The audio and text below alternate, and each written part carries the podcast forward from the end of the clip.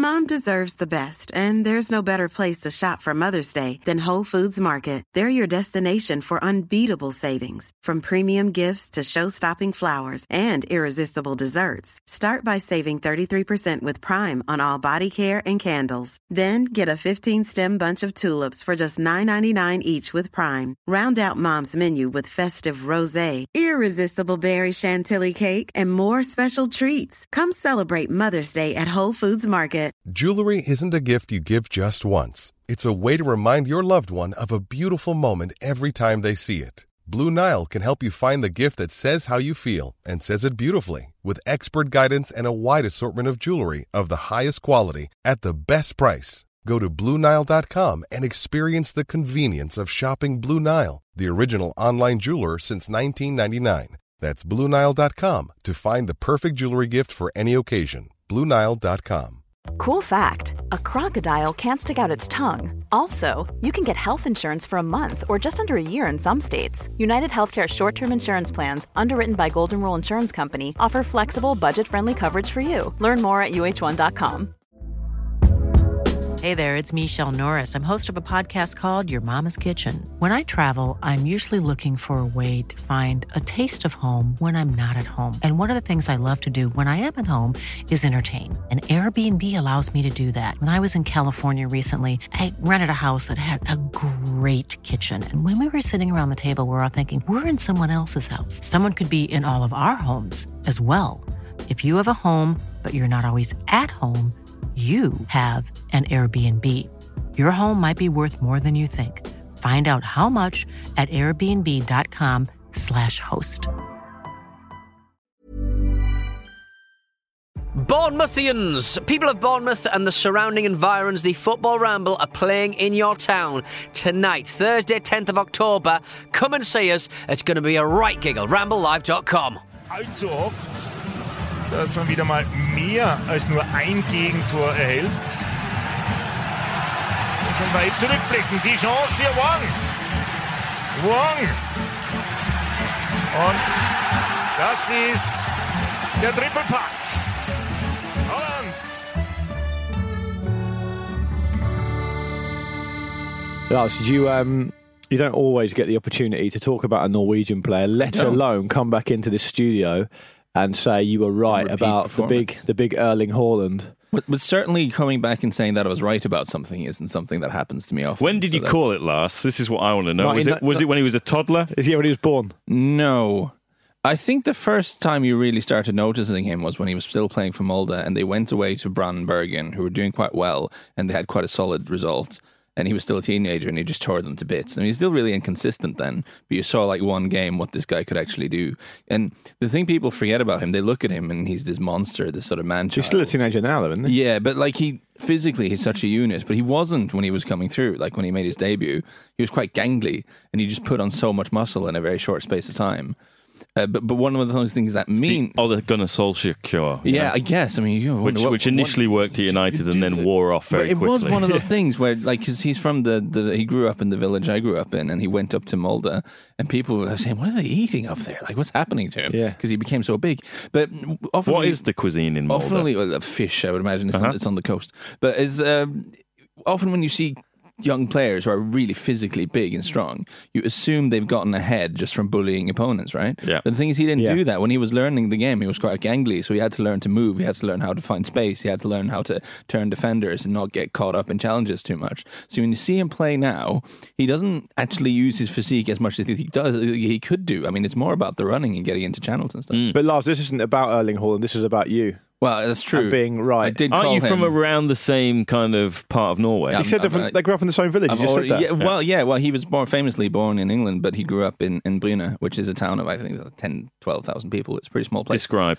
Well, it's quite rural and agrarian. Like, historically, there's a lot of farming. So I'm sure people have noticed that he did that one post-match interview where he was a bit sullen and it didn't say many things. And I think he was he was taking a mick a little bit in that one. But in general, he's not a guy who enjoys talking to the media because people... I mean, Regional stereotypes are an iffy business to begin with, but people from Bryne, from Jæren, from that part of Norway are generally people who sort of work hard and don't speak unless spoken to, and even th- even then they're reluctant to say much. Sounds like James. Quite, quite quiet, sort of hard-working guys who get up really early to milk the cows and this sort of stuff. Mm. Um, because there's a farming area, and it's really good soil, but it's like as kind of a lot of rocks come up from the ground. Okay. So like every year you have to pick a bunch of rocks out of the ground. Uh, so you have to be like quite hardy. And did it's like, Erling Haaland start playing football with a rock then? Is that what but, no, but when you look at him now, he could definitely pick some rocks out of the ground. Yeah. But he had another sort of, I wouldn't call it a run-in, but he, he explained to the Norwegian press, I think it was after the Liverpool game, getting a bit tired of it all, that they're quite good at screening me from the press and the club, and I hope that they do more of that going forward. And oh, really? Screening from it, the press sounds yeah, like a tactical it, instruction. It'll, it'll, it'll be, be difficult, fair. But we'll try. I want to be protected more from the press. And he was asked by by the reporter why, and he said, it's really boring. I'm bored right now. Wow! Such... And, and the follow-up question is, how how he's how, a teenager how, and he's how, a... how tired are you? How how bored are you with standing here? And he replies, from a scale from one to ten, nine point nine. Really? He's a teenager and he's already jaded by the press. But, but, but at the same time, the notorious Norwegian press. At the same time, you have this young guy who suddenly becomes almost globally famous. I think in the age of social media, you've got videos of him going around the world.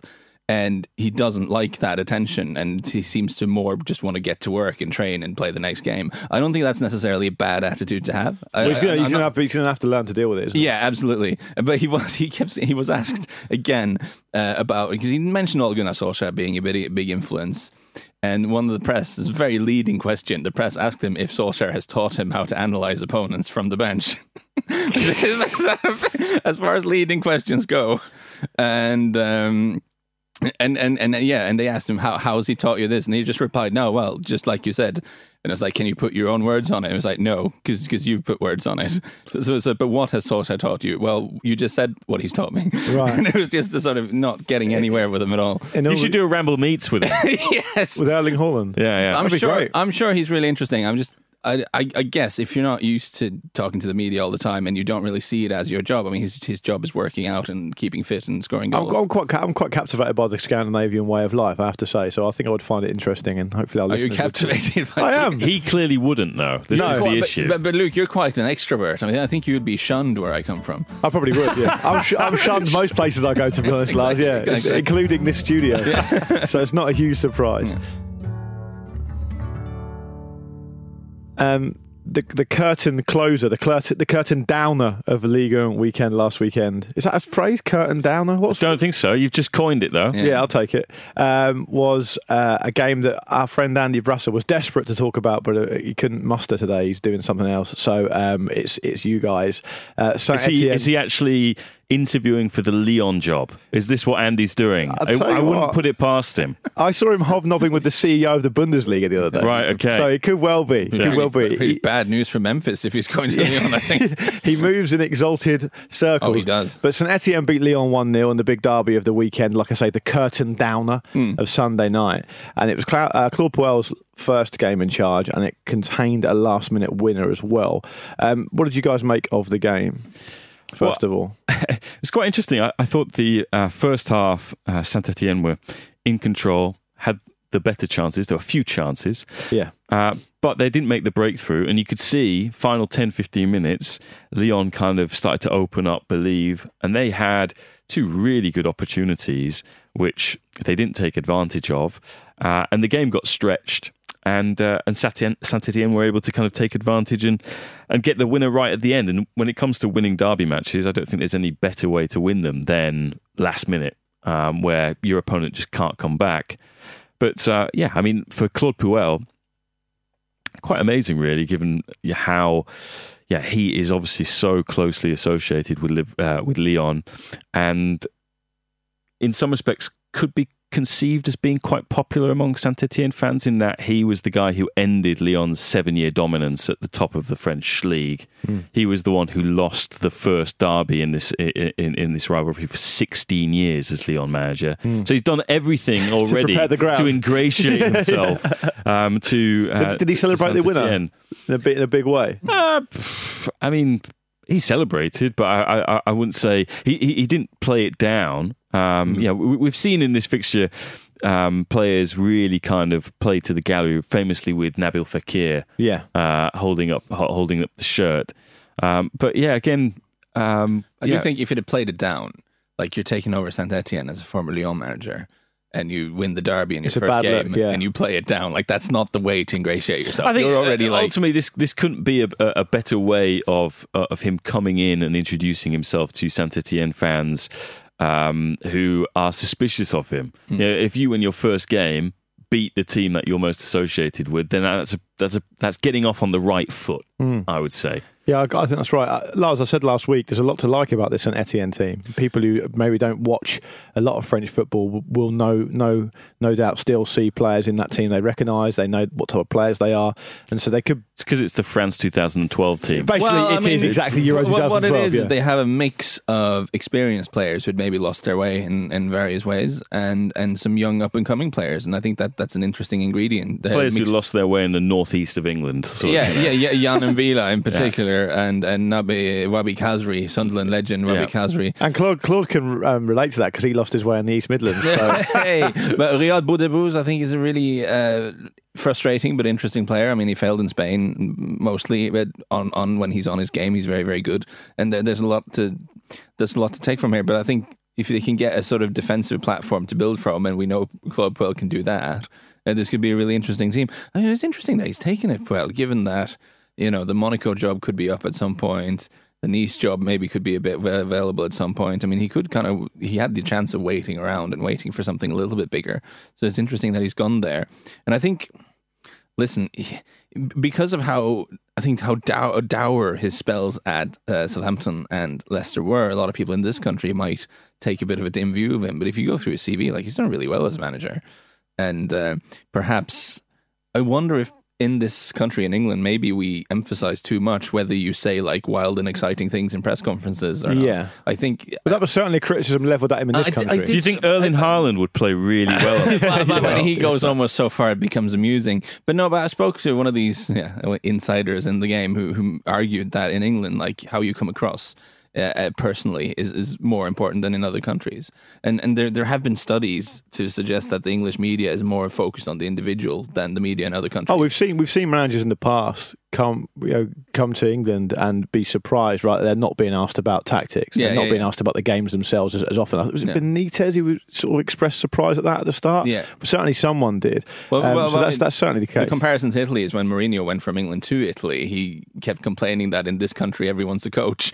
Yeah. Because, you know, they, they wanted to talk about a lot of the methodology. But I wonder, in France, I think the fact that he's a little bit sort of, a little bit quiet and uh, mm. whispering Claude. Mm. And it's not, maybe that's not, not such a problem. Yeah. Um, Saint-Étienne, though, I mean, you said that the, the jobs that potentially Puel could have gone to, possibly could have gone to the Leon job, no? Could have gone back to Leon. I mean, they, I mean presumably they're going to change manager at some point because they're having a terrible time of it. Oh, well, they have. They are. Yeah. I mean, Sylvinho's got the chop and yeah. they're currently uh, interviewing. Oh, that's happened since I've... Since, okay, yeah, I, didn't, has, I, didn't, I haven't checked like, that. Okay, has, fine. He has gone now, yeah. Cool, so who, who's um, who's lined up? Well, I mean, you've got uh, Juninho, who's had to make this very painful decision to basically cut the guy who he brought in and said, you know, Sylvinho is, is very much the future of this club. He's got hmm. a lot of potential, hasn't worked out at all.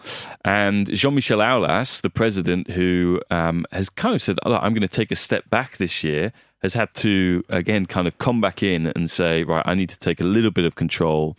Um, and it's interesting because... I think Juninho would like to bring in uh, Jorge Sampaoli, who's currently at uh, Santos. Really? Um, but Sampaoli, um, as I mentioned, is under contract. And to get him out of that contract, it would cost, I think, two million euro, um, which I think they're reluctant to spend. And also after the experience of having um, Sylvinho, I think Lyon now are looking at someone who knows the league, speaks the language, which was a which was an issue for Sylvinho, mm. um, and so the very much the favourite at this moment is Laurent Blanc, um, and Blanc is due to speak, I think, with Aulas today, um, and in some respects the talks will depend on uh, the rivalry between Lyon and Saint-Étienne, mm. um, because he wants to bring his kind of long-standing assistant Gassé with him, Gassé who'd kind of broken out onto his own and was the former coach of of Saint- Saint-Étienne.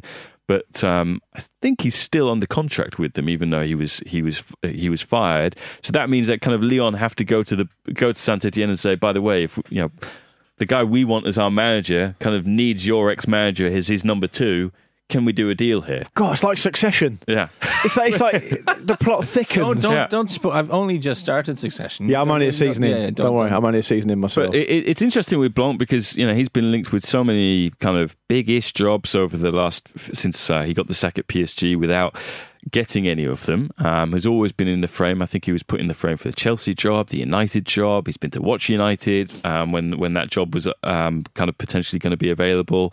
Um, I'll tell you what, James, I would do that if I was a manager. yeah, yeah. I'd just buy a ticket, yeah, yeah. just yeah. turn up, yeah. just stretch out a bit. I, I also, if I was a player on deadline day, I'd just take private jets all over the place and just yeah. just to see what people also pick let, up on. Let's not forget that P S G fired Blanc um, after, shortly after giving him a, a new contract and a lucrative new contract is that because all the contracts that P S G give out are lucrative yeah. and I think his payout was something like twenty-two million euros wow. so hey you know I mean he's he's bad. been playing golf for yeah. the last three years, um, probably with Gareth Bale um, and but, but it, now he might actually get into a job again. But isn't that an interesting window into sort of the realities of Ligue one, that Lyon, who are in terms of funding are probably the second best funded team in the league, mm. are sort of balking at the idea of paying two million to get Sampaoli over, whereas P S G paid twenty-two to sack a guy.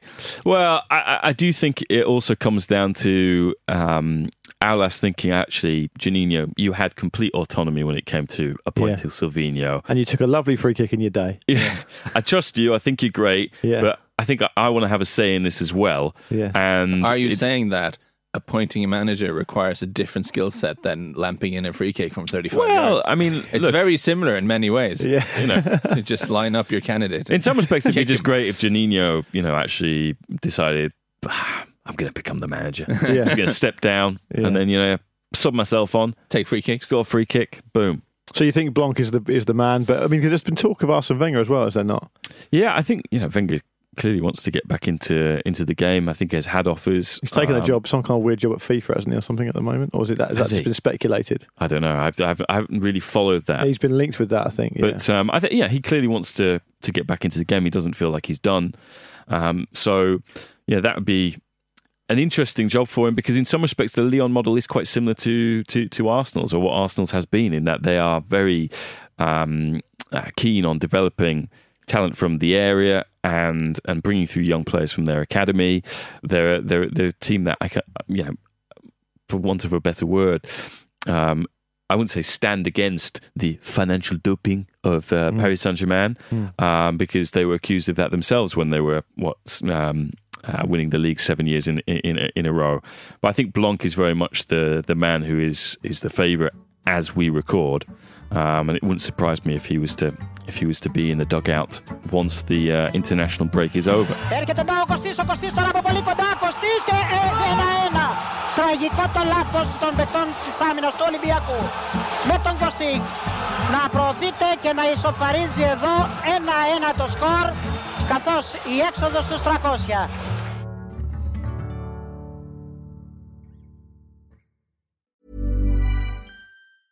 Mom deserves the best, and there's no better place to shop for Mother's Day than Whole Foods Market. They're your destination for unbeatable savings, from premium gifts to show-stopping flowers and irresistible desserts. Start by saving thirty-three percent with Prime on all body care and candles. Then get a fifteen-stem bunch of tulips for just nine ninety-nine each with Prime. Round out Mom's menu with festive rosé, irresistible berry chantilly cake, and more special treats. Come celebrate Mother's Day at Whole Foods Market. Hi, I'm Daniel, founder of Pretty Litter. Cats and cat owners deserve better than any old-fashioned litter. That's why I teamed up with scientists and veterinarians to create Pretty Litter. Its innovative crystal formula has superior odor control and weighs up to eighty percent less than clay litter. Pretty Litter even monitors health by changing colors to help detect early signs of potential illness. It's the world's smartest kitty litter. Go to pretty litter dot com and use code ACAST for twenty percent off your first order and a free cat toy. Terms and conditions apply. See site for details. Cool fact, a crocodile can't stick out its tongue. Also, you can get health insurance for a month or just under a year in some states. United Healthcare short-term insurance plans, underwritten by Golden Rule Insurance Company, offer flexible, budget-friendly coverage for you. Learn more at U H one dot com.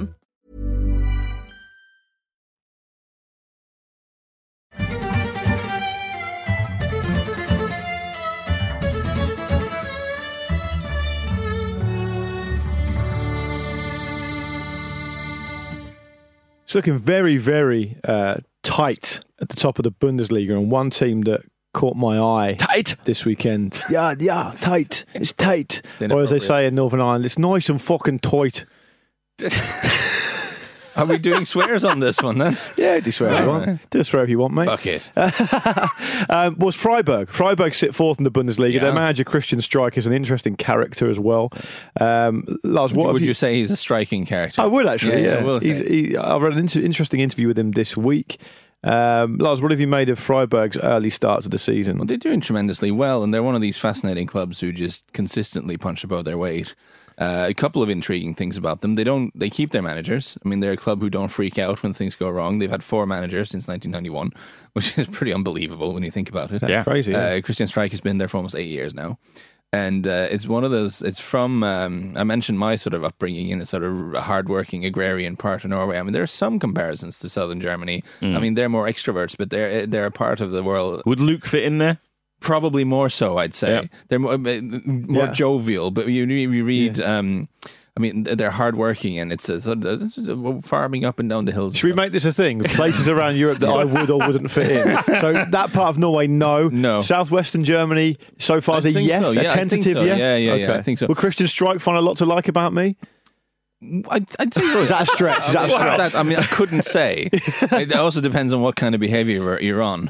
Uh, yeah. But they are a club who who make a lot out of not that much. I mean, budget wise, they're well in the lower half, uh, they're like fourteenth or something in the league in terms of the yeah. budget they're operating on. And like in the in the eight years where Streich has been there, they've spent something like a total of seventy million on players over eight years. So there's less than ten million a year, and, they and, had and it, that's that's not net. That's just the money they've spent in total. Brought, they will have brought in more than that, I'm sure. And uh, and Lars, they spent a season. In the second tier, they were relegated. Yeah, they will the get relegated, and that's an interesting they, thing. Is that they, they came straight back like again? Like I said, they? they don't freak out and sack the manager. They said, "All right, well, we will keep going and we'll keep working." Uh, it, it's interesting that he he explained uh, recently in, in, in interviews like that uh, when he looks at when they look at players, um, they look at things outside of the football pitch. And what he said is that we need hungry and socially competent boys that are crazy about football. You can forget all We've the got other, a chance. You yeah. can forget all the other We've things. We've got a chance. Yeah. When a player has that, he can also have a few other minuses. He'll still be in the right place in, in Freiburg. So it's about getting good eggs in, basically. Mm. Which I guess if you're operating on a tight budget and you can't afford to get many things wrong. Well, you know, that's really that's a really underplayed part of uh, professional sport, I think. I don't know if you guys have read the... the, the um, I forget the name of the guy who wrote it now, James someone. It's a book called Legacy about the All Blacks. Okay. And he and he talks a lot about how there are several brilliant New Zealand rugby players who've never really had a look in at mm. All Black level because they're just a bit of a dick. Yeah. Like this, no, the rule is like no dickheads. Yeah. Well, better people make better players. Well, I should, by the way, I've, I've kind of buried the lead about Slash. I think the most interesting thing about him, I guess, is that he's quite like politically uh, outspoken. Like he has a social conscience. He he's very big on on, on on immigrants, on integrating immigrants into society. I mean, he once talked about how there's uh, there's no pressure for managers. I mean, pressure is fearing for your life so much you put yourself and your kids in a boat across the Mediterranean. Yeah. I mean, he he, he has thoughts outside of, of formations and training. Um, he's I believe he's the son of a butcher or something, and he's quite big on using like. Don't don't buy battery farmed chicken and like get, get the good meats. Surprised he gets yeah. any football done. no, but, but, but no, he's a good, he's Luke, a good guy. You were you were mentioning about uh, about culture and uh, and how important that kind of having the right environment um, in which yeah you, yeah who you basically in, introduce bring into that environment and keeping yeah. keeping it intact for so, so long. You know he he dropped their kind of veteran goal scorer what Nils Petersen. And brought in the wonderfully named Gianluca Waldschmidt. Oh, Waldschmidt, yeah. Um, and and yeah, he was praising Pedersen for how he trained, even though he'd basically been told, you know, we we can't. Yeah, Schmidt's, Waldschmidt's in such good form. We're yeah. gonna we're gonna have to keep leaving you out. Sorry, he trained like a young god. Yeah, I saw that. That was in the interview. I saw that. Yeah. So he's obviously he's obviously generated a culture there. Yeah. They've started the season very well. They picked up a a dramatic draw against Dortmund, who are much fancied this this season. Yeah. Who who keep messing it up late in games. I mean, it's just on Luca, Gianluca Waldschmidt. I mean, Freiburg famously in the Black Forest, right? Down there, that part yeah. of the world. So Wald mm. is German for forest, mm. and Schmidt comes from blacksmith. Yeah. So is it not very appropriate that you have a guy called Luca Waldschmidt who is very much hammering them in in the Black Forest at oh, the moment? I like it, Lush. Nominative determinism. That is great. Boom. Yeah, great Love stuff. It. Well, what do you think is going wrong with Dortmund then? You mentioned there they keep messing it up late. Is yeah, it... They, they make a lot of weird mistakes. Uh, and you could, last season you looked at their backline and say you got like Diallo and Akanji, and they're, they're quite young and inexperienced and this sort of thing. But they got Mats Hummels back there, like, like Witsel and Delaney in midfield are are seasoned campaigners. So it's, it's kind of hard to explain why why it's going wrong for them that often in terms of just individual mistakes and throwing away games like that. But but, but certainly I think people are getting a little bit bit antsy and frustrated because again it seems a bit like last season. With Bayern being as vulnerable as they are and more vulnerable than they tend to be and perhaps more vulnerable than they will be in a couple of years when they've sort of retooled the squad, you got to feel if you're Dortmund that this is a year where you have a great chance to win the league, and when you keep throwing away points late in game uh, games against teams you should be beating, that that's not good for the manager. This is the disappointing thing. I mean, it happens year on year in that.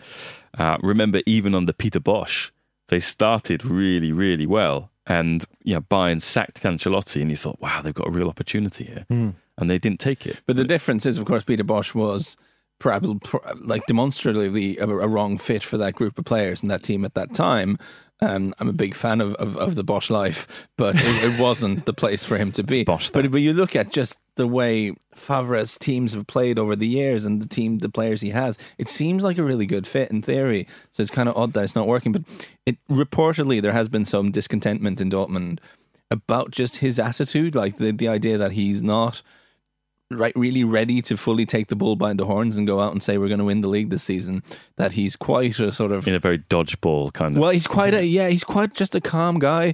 And like again in the spring when it was unraveling and, and Bayern was sort of gradually hunting them down like zombies behind them in the yeah. league, there was a uh, sense he, of inevitability about that, wasn't yeah there? And he's his sort of calm uh, sort of scholarly demeanor was not perhaps what they felt in the club was needed. And it's really interesting that they decided to bring in Mats Hummels, who's quite an outspoken guy, to maybe bring a bit more leadership to the group. Bigger general. Yeah. Uh, Lars, you mentioned uh, Thomas Delaney there. I've never heard him speak, but as a man who's called Thomas Delaney and is from Denmark, do you think he's going to he speak English just like you do? No, but it's something like his grandfather is from America or something, so I think ah. he's, he will... I don't think there's any Irish in there. I might be wrong. So he's not got an Irish lilt to I, his accent? No, I don't know. Not that I know of. I think he's just Danish. Um, and, and also you mentioned Bayern Munich. Something else that caught my eye this morning, just this morning, that Thomas Müller is going to... Um, request a transfer in January, and he's obviously instantly been linked with Man United. Is there is is there is there a more Man United transfer in twenty nineteen than Thomas Müller? Well, this is the thing. It'd be, it'd be about seven hundred grand a week. But this is the thing. Do it's, nothing. It, it's a Man United twenty fifteen signing, right? And yeah. Because they've done, we've had this. This is what I don't care. Let's not talk about Man United because oh, this is on the continent. Hmm. But we had a full summer of them talking about, yeah, no, we want young players and English players, and now they're linked with like Mario Mandzukic. So like, well, what yeah. are you doing, guys? Well, they need a striker. I mean, they're very young up top, ultimately. Uh, but this isn't. Yeah, this that's, isn't. That's, uh, we're, we're on the we're on the wrong night. Yeah. But I mean, good to see Kovac back that seven two win up uh, against Spurs, wasn't it? Yeah, really, really took advantage of you know yeah. sort of everyone saying, oh, maybe Kovac has actually figured things out. Maybe yeah. you know with no, the that's, that's with the guys who've been brought on board and imposed on him in the coaching staff, you know, Kovac is going to really kind of romp on now. And instead, they lose to a Hoffenheim side that have been pretty terrible since Julian Nagelsmann left, you know, because Nagelsmann kind of pushed, really kind of elevated them beyond, uh, you know, what I think they're yeah, capable of, made them bigger than the sum of their parts. And uh, yeah, bravo, Kovac. I feel sorry Keep for him. Keep it coming. Because I just imagined him when, when um, Hoffenheim scored that goal ten minutes from time, which essentially was the winner. Yeah. Um, I could just imagine him looking up at where the president and the chief executive were sitting and them just shaking their head at him. Like a dis- like disappointed fathers. Kovac has got about forty-five disappointed fathers at Bayern Munich, yeah. wherever he goes. Yeah. It really was just exceptional finishing. Yes, it was. Yeah, exactly. But, but it was, and this is this has been Bayern under Kovac, right? Because they've got such, they still have some great individual talent. Yeah, yeah. Enough to blow away most teams in the Bundesliga, most games, but they haven't looked like a good team.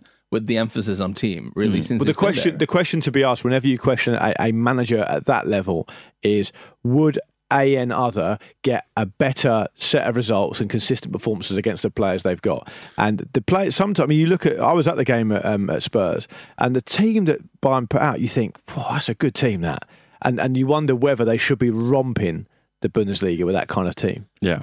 You'd bought a ticket for the Spurs because you wanted to be the next Spurs manager. Is that what you're, is that what you're saying? What, show my you, face. You were just, but I, picture there. Look, Luke get, Moore in stands. James, I, I enjoy the game, and if I get pictures on the big screen, so be it. Would I? Would my face fit in North London, Lars?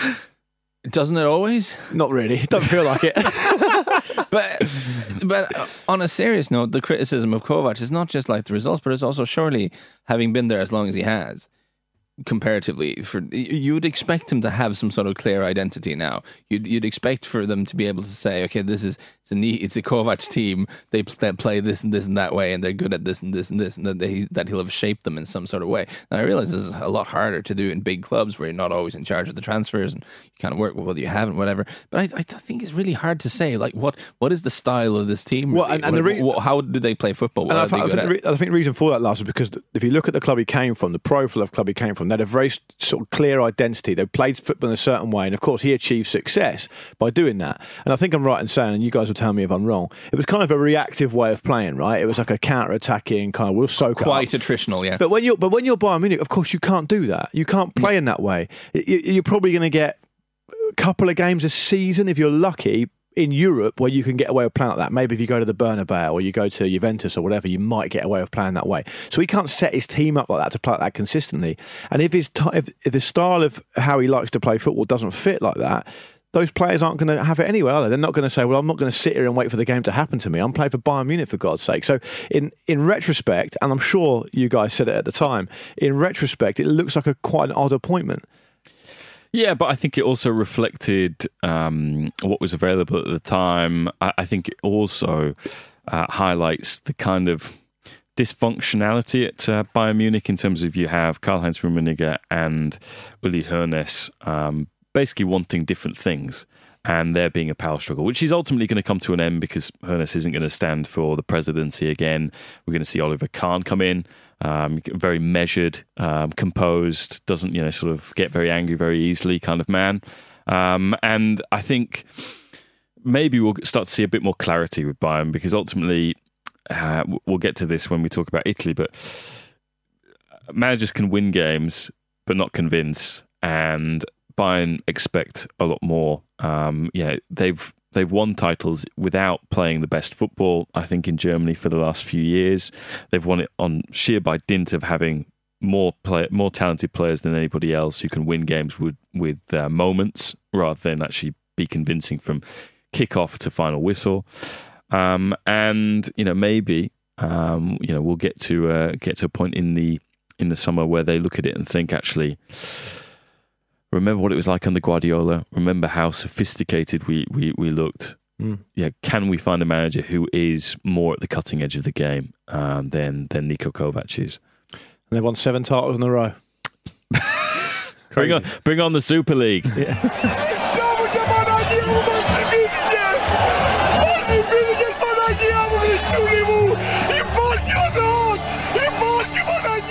James, um, Marco Giampaolo managed uh, fifteen minutes as Milan manager. Um, Stefano Pioli's come in to replace him, despite them winning against Genoa in quite a dramatic game. Um, yeah. But St- Stefano Pioli becomes Milan's eleventh coach in, I think, ten years. Um, what, what do you make of this? I, mean, I know you were kind of, I, I don't know if confused is the right word, but you were you were very sort of circumspect about him being the manager in the first place. I mean, I like Giampaolo. I think he's a good manager. I can see why they appointed him, because uh, when you are not in the Champions League, when you do not own your own stadium, then how do you make money as a club to be competitive? It's by buying low and selling high. And he did that very well at Sampdoria um, because that was the model there. Um, and if you look at the recruitment that Milan did in the summer, um, they signed two players who were twenty-five. Everyone else was under that age. Um, the six players that they signed. Um, and in some respects, I don't think he was helped um, by the, the board at Milan, um, which again, you mentioned the turnover, Luke. You know, we've had Berlusconi uh, be the owner and Galliani be his chief executive sporting director. Um, you then had Lee Yong-hong come in Um, and have his own chief executive and sporting director. Um, he then defaulted on his debt, and then you had Elliot basically repossess the club, save it from insolvency, which is something that even Gazidis, the new chief executive, said when presenting Stefano Pioli on, on Wednesday, that the risk here was that Milan were going to go bust and have to start again in the fifth tier, non-league. Um, and... And there's been so much change um, that I think it's it's very hard for them to uh, find an identity straight away. And I think they're they've got a hell of a lot of work to do, which they are. You know, I think they are, they have taken steps to get Milan on the road back. I think they are in the right hands at the moment in terms of uh, the ownership. Paolo Maldini, who rejected the opportunity to work post-retirement with Berlusconi and Galliani, with Lee Yong-hon, chose to work with Elliott because he believes they are credible. Um, but I think ultimately, you know, for, for Giampaolo, it's one of those things where, uh, and I wrote a piece about this for, for E S P N, I remember when they appointed Allegri, they said what they liked about Allegri was he had the physique du rôle. Mm. Right? He had the kind of, the, the ability to stand tall, um, not listen to the noise, and uh, basically be able to manage under pressure, an mm. expectation that a big club like Milan comes with, regardless of what their circumstances are. And Giampaolo, I think, started to look like a rabbit in the headlights. Um, and he's a talented manager. And I, uh, uh, seven games, though, James. Or is it too, not too early to judge that? Se- seven games, and he, he won three of them. Sure, but I mean, you're talking about rabbit in the headlights. To me, it feels like an odd time to, to say that about a manager who's been there for such a short amount of time. I, I, you give him a chance to because because he could he could he could understandably feel like a rabbit in the headlights if he's only been there ten minutes. It might take him a while to push through it. I, I just think that old adage about if, if I hire you yeah. and I fire you after seven years, right. then it's your fault. If I hire you and fire you after seven minutes, it's my fault. Yeah. Because he's but the wrong guy. They they held their hands up and said, right, this is our fault. Did he get a payoff, old Marco? Uh, well, I don't think he'll be being paid off. I think he'll be being paid, as is what happens so it's in not Italy, all bad, where eh? until he gets a new job, um, they'll keep Just him keep on the paying, payroll. Yeah, sure. Um, it's got to be a dream situation, like being sacked from an Italian club. Like you still get paid, you can just hang around in Italy and get paid uh, and not do anything. I think this happens at every club in, in top flight football. Well, because they're not going to chuck up the lump sum at them because they can just pay it monthly. And, because, then, and then if they exactly. take another job, you don't have to, you have to yeah. pay them. Exactly. Yeah. But um, I think uh, they held their hands up because they said, look, you know, we didn't really make it easy for you. We've given you a load of kids who are unproven, essentially, and we want you to develop them, make them better. We've we've maybe made this squad too young. Mm. Um, and when we went about our recruitment... Um, ultimately, uh, we were late in starting it because Leonardo left. Rino Gattuso left as well. Remember the manager who was yeah. there last year? Why did they leave? Because they had a difference of opinion on vision and strategy that the club was about to go uh, adopt in that mm. summer. They were also in negotiations with UEFA, remember, for a long time over the summer, over their yeah. status in European football. Well, they decided to take Thursdays off, didn't they? Well, yes. They were excluded from the Europa League, but that took a long time for actually to, to be ratified. Remember, Torino were basically told at the beginning of July, Um, oh, by the way, you might be playing European football this year. You might you might want to ask your players to come back early. So that means recruitment starts late. Some of the players they signed were playing African Cup of Nations all the way, like Ismail Benacer, for example. Um, so don't get to play pre-season, have to have a break. And I think all of those things didn't really help Marco Giampaolo. Um, but um, as you, your as to your point, Luke, about seven games, is it too quick to judge a manager on? I think, again, this reflects the economic circumstances and uh, of the and the football landscape of twenty nineteen, that a club like Milan, who has not been in the Champions League for six years, cannot afford another year where they fall out of that. So they've taken decisive action early because they don't want this to drift. There are still thirty-one games left. They're only four points from the, the Champions League places, and there's the hope that they that they can turn this around. The issue is that people are saying, hang on a minute, you've sacked Marco Giampaolo to to appoint Stefano Pioli. Isn't that essentially just a sideways move? Yeah. If you're going to sack him, shouldn't you be sacking him for someone who has is has a track record as almost a guarantor of Champions League qualification? Or Max Allegri. Maybe. Well, I think they were never going to be able to entice Allegri out of his sabbatical on on the basis that he, he he'll. I think he wants to work abroad in his next uh, in his next job. I think he wants to work in England, um, and also uh, any top manager in the world right now is going to look at Milan and say that's a hell of a job. James, can I can I ask you another question or two? I just can I, can I go deep on Milan because this, this is this is a te- this is a team who so deep so deep for people of our make Milan great again. uh, for people of my age, it's a team that's synonymous with with Gazzetta Football Italia, with this, yeah. this success. And it perhaps goes a bit understated that they've won one league title in fifteen years, I think, now. And it's because they won one under Allegri in twenty eleven, and then the last time they won it, I think, was Ancelotti. in oh four under Ancelotti. So is there something particular about that club or that area that that that means that it's it's just been constant chaos? Because I know Allegri kind of delivered them a little bit of stability, but of course he was eventually sacked as well after a, halfway through a season because they didn't do very well. And um, that aside, it's been absolutely ridiculous. I mean, some of the managers I've seen when I looked in the list earlier pre- preparing for the show today, I just forget they even did it. Like Christian Brocchi, I completely forgot was a manager. Hey, there. Brocchi's back working with uh, with the Silvio Berlusconi and Galliani at Seedorf, Monza. Seedorf was there for twenty odd games. Yeah. You know, I mean, what are the fans thinking about this? What, what's happened to Milan to take them off this pedestal? Well, a lot of things. Um, Berlusconi ultimately, yeah, he loves um, uh, A C Milan.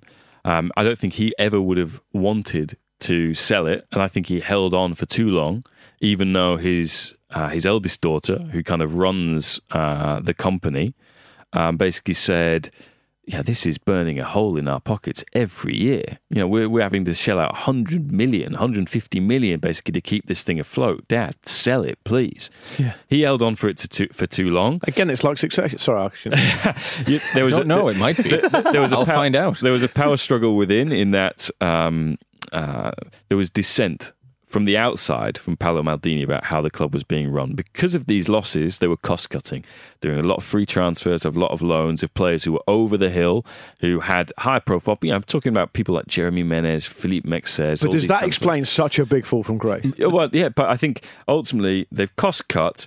The team got worse.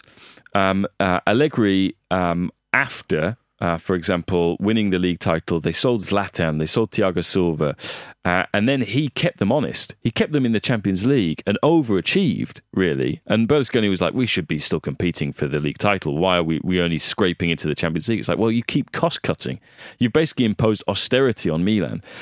They then sell, um, uh, or they attempt to sell, say they're about to sell it to this guy called Bitaï Chabol.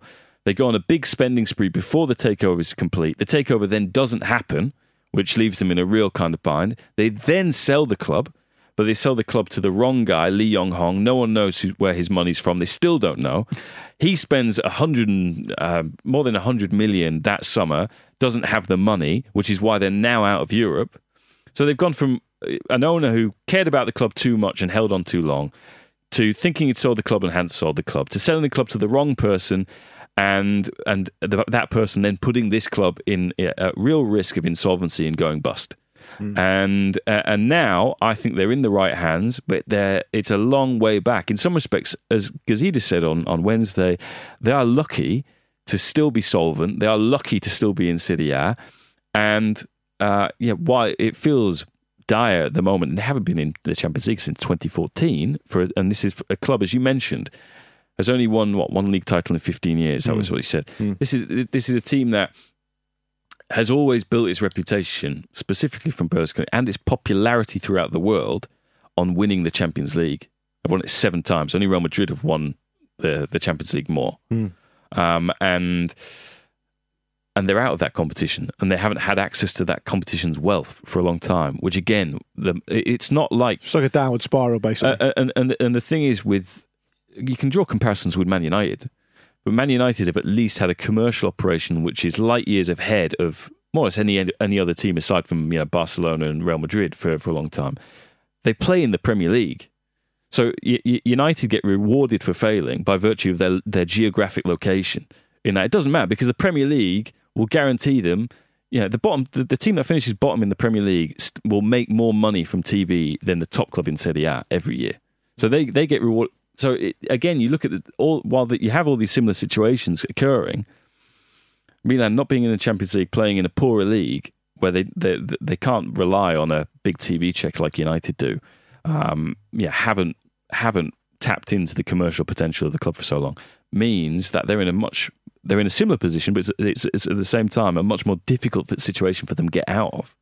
But I think you mentioned Man United. I think maybe a more accurate uh, or m- even more apt comparison is is sort of Liverpool pre-Jurgen Klopp, or certainly pre-F S G, because Man United still have money, whereas Milan's big problem is that they still have the big name and the big fan base and all the pressures that comes with that and the prestige, but they don't actually have the money to put a team onto the pitch that's that's worthy of all those things. And then that becomes like a, it becomes a, a spiral, like you say, because Giampaolo rabbit in the headlights and all this sort of thing, because it's really hard to live up to the name of Milan. But if you look at the team on the pitch, they're not that good, and they can't afford to sign players that are, are but that last, good. last they, they spent. Uh, they had well, this six is the difference last couple of years, yeah, yeah. In in this summer. And, and, and then two two years ago, under under this uh, Lee Yong-hong, they spent one hundred fifty million. Well, that was lamentable. Uh, but they have an interesting...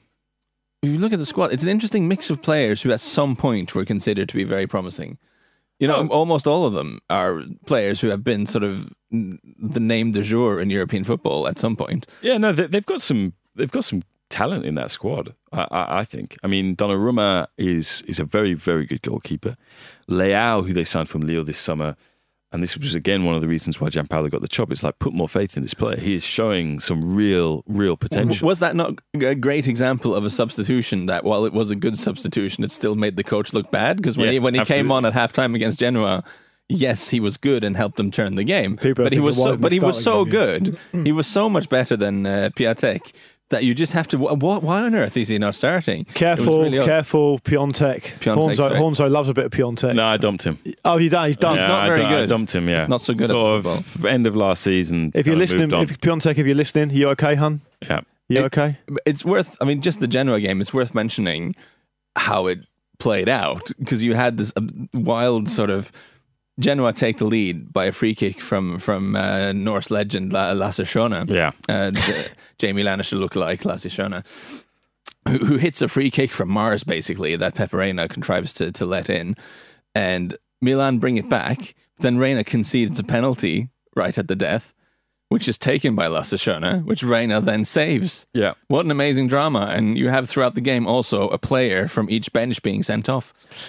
Well, great stuff. I mean, this is why Giampaolo got the chop. He, I mean, he he said after the game, "Oh, with this win, maybe I bought myself a bit more time." Mm. Yeah, and the, and the fact is About that, for, that for, for the, they go behind. Reina makes a howler. I mean, it's an absolute howler, mm. um, and you could see the team was scared. They were awful for forty-five minutes. He makes a double change at halftime, which is last last said makes him look bad, because why are these players not in the team? Paquetá is involved in the first goal. Leao is, is involved in the second goal. Um, and then again, after that fifteen minute of bright spot, um, they uh, when they're playing ten, they're eleven v ten, mm-hmm. they panic again. It gets to ten v ten. And and Genoa had a real chance to equalise. And I, if, I really rate Giampaolo. I think he's a very good manager. But you could see he was confused, confused in his team selections. And after the game, he was like, what do you think of how your players managed the uh, the eleven v ten for, what, the twenty minutes that you had in the second half, where you had, you know, one more man more than his? He's like, oh, we didn't have a man advantage, they did. He's forgotten about the red card. Bloody hell, really? Okay. So the and, job, and, it feels like the job and, was a bit and, too and big and for him. This, this, this is where football at the highest level is brutal and unforgiving, mm. and I, I feel for Giampaolo just as I felt for Giampiero Gasperini, who lasted uh, an even shorter spell at Inter Milan. I think it was five games that he was in charge there. Gasperini is a great coach, and we're seeing that with Atalanta, mm. um, where you know he's got them into the Champions League, third place. This is their best start to this season, not in the Champions League, but this best start to their season since the sixties. He's a he's a top class coach, and I'm I'm sure Giampaolo will, will show that again. Um, but it's interesting how these two guys have basically gone to one of the Milanese clubs who are, I'd say, you know, Inter are now very well run, but were, when when Gasperini took charge, not very well run. Milan are, are still getting to grips with what has been a terrible situation. I think mm. they're on the right path, but they're still still getting to grips with it. Can we, can, we, can I just very quickly, James, can you just, in, in, a, in a sentence or two, no more than that, tell me if Atalanta can last the distance? Uh, they can, absolutely. Okay, and you think they will? I think they will, because they're still scoring so many goals. Um, they're excellent away from home. Um, they moved into the, back into their stadium on uh, on on Sunday against Lecce, and it doesn't look at this moment in time that uh, what's happening in the Champions League is affecting their league form. Quite the opposite. And um, we previewed Inter against Juventus last week, and of course Juventus emerged victorious thanks to a late Gonzalo Higuain goal. What does that say to you guys, to you both, about what's happening in Serie A at the top this season. Well, Juventus still have better players than Inter. But it's really interesting that you have a game of this magnitude that's... Uh, it's early to say that it's season-defining, but it would have been a significant shot across the bow if they'd have lost Juventus. And the two players who make a big difference are two players who probably weren't supposed to be there, really, yeah. if things had gone to plan. I mean, Dybala was clearly expendable if the money could be raised by selling him. And I think it's fair to say if they had found any viable way of getting Higuain off the wage bill, they would have taken it. But but here they are, and they were decisive. And I mean, Chelsea play, Chelsea fans might tear their hair out Uh, hearing this, but I think it's interesting that he's been quite flexible tactically, Sarri, uh, setting up in a four three one two sort of diamond midfield type of thing here, which I thought nullified the Inter midfield really well. If you look at this Inter team, they've they've looked pretty strong so far, but it's definitely in the centre of the park where they're strong. So you set up in a diamond, you crowd your own midfield, and you leave them the flanks to attack with Asamoah and D'Ambrosio. That's that's not that's not a good match. That's not where they want to be. So they end up hitting it long to Lukaku a lot, and I like Lukaku more than most, but his older play isn't great. So I thought tactically Sarri almost did a bit of a number on them, and it really sort of stopped their midfield from functioning. Sensi going off early didn't help them, and um, I thought it was a really interesting game. And um, and I guess it's it's interesting the the, ta- the tactic. I want to mention this because Sarri has become like a sort of a, a four three three guy, but we forget that he was all about the midfield diamond at, at Empoli, and at try he tried that at first. Correct me if I'm misremembering this, but he tried this at first at Napoli, and he wanted to do the the midfield diamond thing, and it didn't work at all. And the players sort of basically told him, "Can we do something a bit more similar to what we did when Rafa was here?" And he changed it, and it all worked out.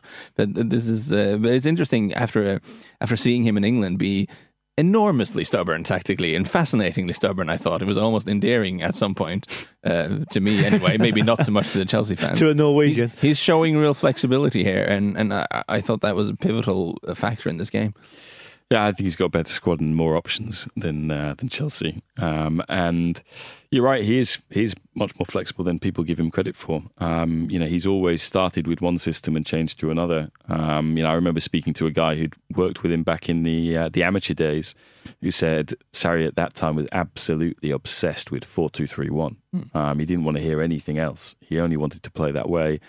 I thought this was a real statement from Sarri, um, because uh, even though he's kind of played an expectation management game of saying, you know, don't expect my team to play as well as my Napoli team. We've got different players with different builds, different skill sets. They played, um, uh, you know, what social media would call Sarri ball on uh, on Sunday night, and they played it very well. The second goal, for example, mm. twenty-four passes in the build-up. Total Sarri. Um, some, some magnificent um, uh, football. Um, and also, I think he sent a message um, in the uh, sort of after an hour where he was like, right, you know what we're going to do? We're going to play Higuain, Ronaldo and Dybala all together. And okay, I mean, that next ten minutes then coincided with Inter kind of getting back into the game that was that, that they'd kind of disappeared from. And he had to correct that. But I think that was a real kind of statement of intent, um, a show of force. Um, I don't think Inter played badly. I thought um, Inter competed very well, kept going. They fought right until the end. I think Sensi going off was a real problem for them because all of a sudden they they lost fluidity. They lost their ability to get between the lines. And, uh, you know, you're spot on about Lukaku, Lars. I think Inter have played much better this season when it's been Lautaro Martinez up front with Alexis. Is uh, Lautaro the new goal boy, James?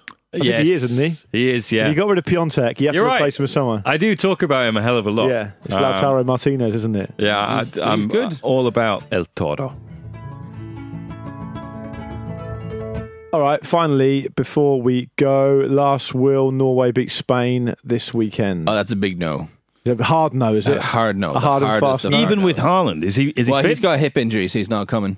Uh, and he even had, I mean, he, in, in the build-up to the Liverpool game, he was struggling with a bit of illness. He was in the hospital a little bit, actually, there, so he wasn't fully fit for that game. Mm. And uh, now he has a hip complaint, apparently, so he's going to sit this one out. Uh, will Denmark beat Switzerland? You can just be the Scandinavian guy if you want. Will, De- will Denmark beat Switzerland? Oh, probably not. No? I mean, I, I mean...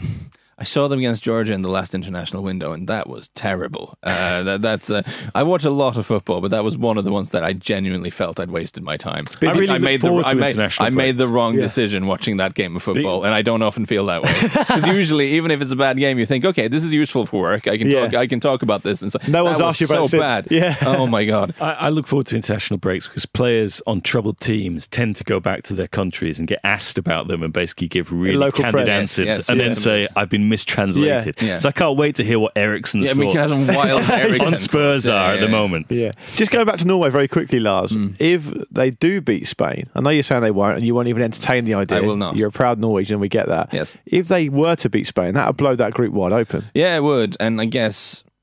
Yeah, it's really frustrating because like we had the first, we've we've played Sweden twice and we had the first one in the bag, like we were ahead and should have won, and, and we didn't, we drew, uh, which, which then meant we kind of needed something from the last Sweden game, and again we drew. But it, it just feels like we've kind of messed this group up a bit because we, we, were, we were very nearly in a very good position and we're not. Under Lagerbäck, Lagerbäck is doing the Lagerbäck thing. Uh, Norway are becoming at least harder to beat, which I think after the sort of ill-fated uh, Per-Mathias Høgmo spell.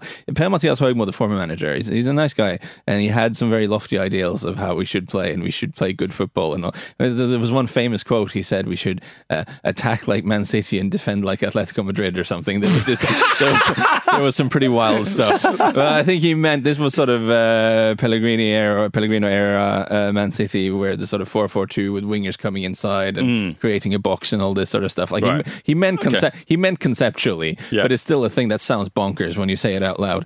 and and it just well, we just didn't have the players to play that well. At least now with Lagerbäck, he's kind of like it just makes us really hard to beat. It's a bit sort of Hodgson-esque, really. Mm. Against the Sweden, away to Sweden, we started four central midfielders. Nice. Uh, in, in the midfield four. Four centre-backs? Well, no, we don't have good centre-backs. This is a problem, yeah. so yeah. we couldn't do that. But yeah, four central midfielders with Martin Ødegaard in front of them.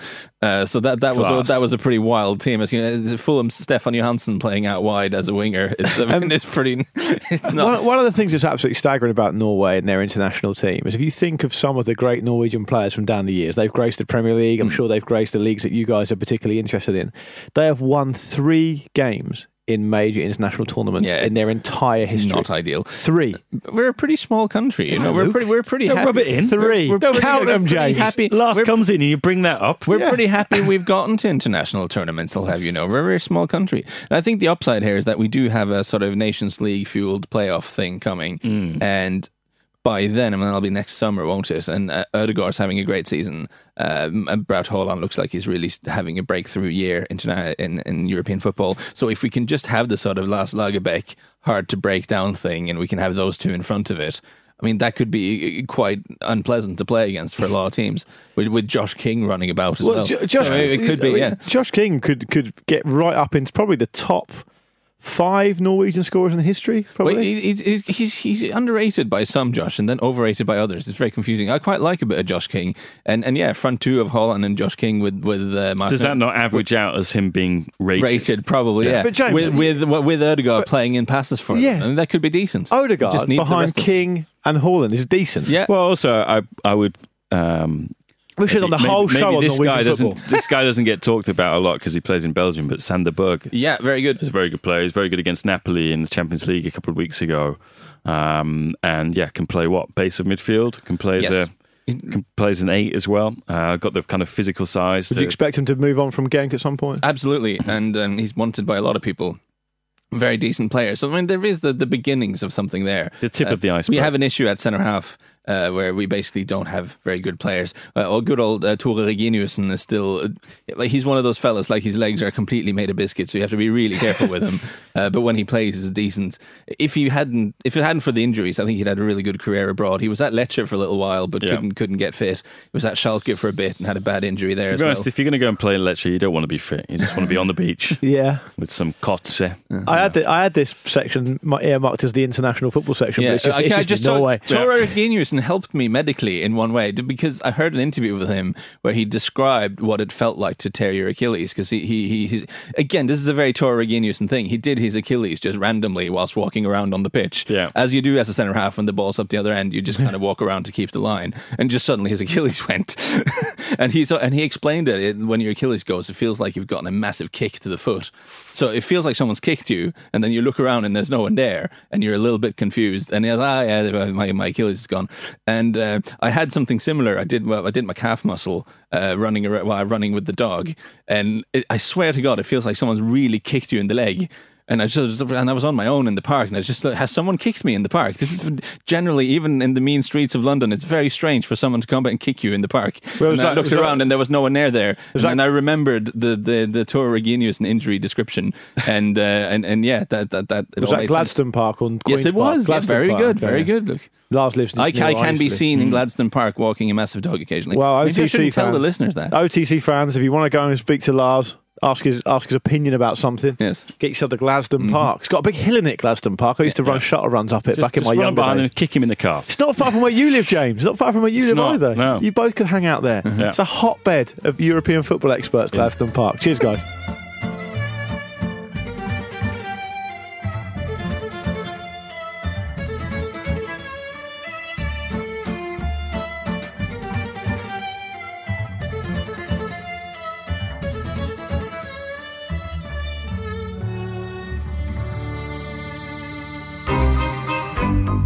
This was a Stakhanov production.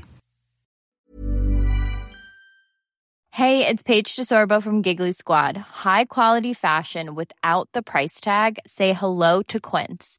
I'm snagging high-end essentials like cozy cashmere sweaters, sleek leather jackets, fine jewelry, and so much more. With Quince being fifty to eighty percent less than similar brands. And they partner with factories that prioritize safe, ethical, and responsible manufacturing. I love that. Luxury quality within reach. Go to quince.com slash style to get free shipping and three sixty-five day returns on your next order.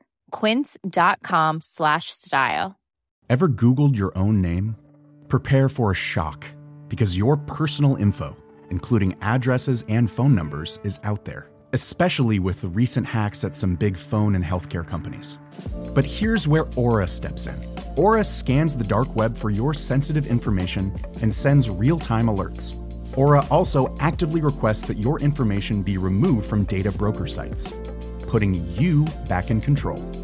Aura provides you with a complete online safety toolkit, credit and transaction monitoring, a secure password manager, a privacy-enhancing V P N, parental controls, and more. Try Aura risk-free with a fourteen day trial at aura.com slash safety. That's A-U-R-A dot com slash safety. Rest easy with Aura. Visit A-U-R-A dot com slash safety today. Acast powers the world's best podcasts. Here's a show that we recommend. Welcome back to Two Judgy Girls. I'm Mary from the Bay. And I'm Courtney from L A. T J G is the podcast where we spill all the tea on your favorite reality T V shows, celebrity gossip, and everything in between. We're here to bring you our unfiltered opinions, hilarious commentary, and plenty of laughs along the way. We're two S D S U Delta Gamma sisters with a microphone and a whole lot of opinions. Each week, we dive headfirst into the wild world of reality television, from Bravo to all the trash T V you could want. We break down the drama, dissect the latest scandals, and share our thoughts on everything from the jaw-dropping moments to the embarrassing antics. But that's not all. We're not here to just gossip. We're here to connect with you, the jurors, and share our love of all things pop culture. Whether we're dishing on the latest celebrity breakups, discussing our favorite guilty pleasure movies, or sharing embarrassing stories from our own lives, we promise to keep it real, keep it fun, and keep you coming back for more. Come judge with us. Acast helps creators launch, grow, and monetize their podcasts everywhere. Acast dot com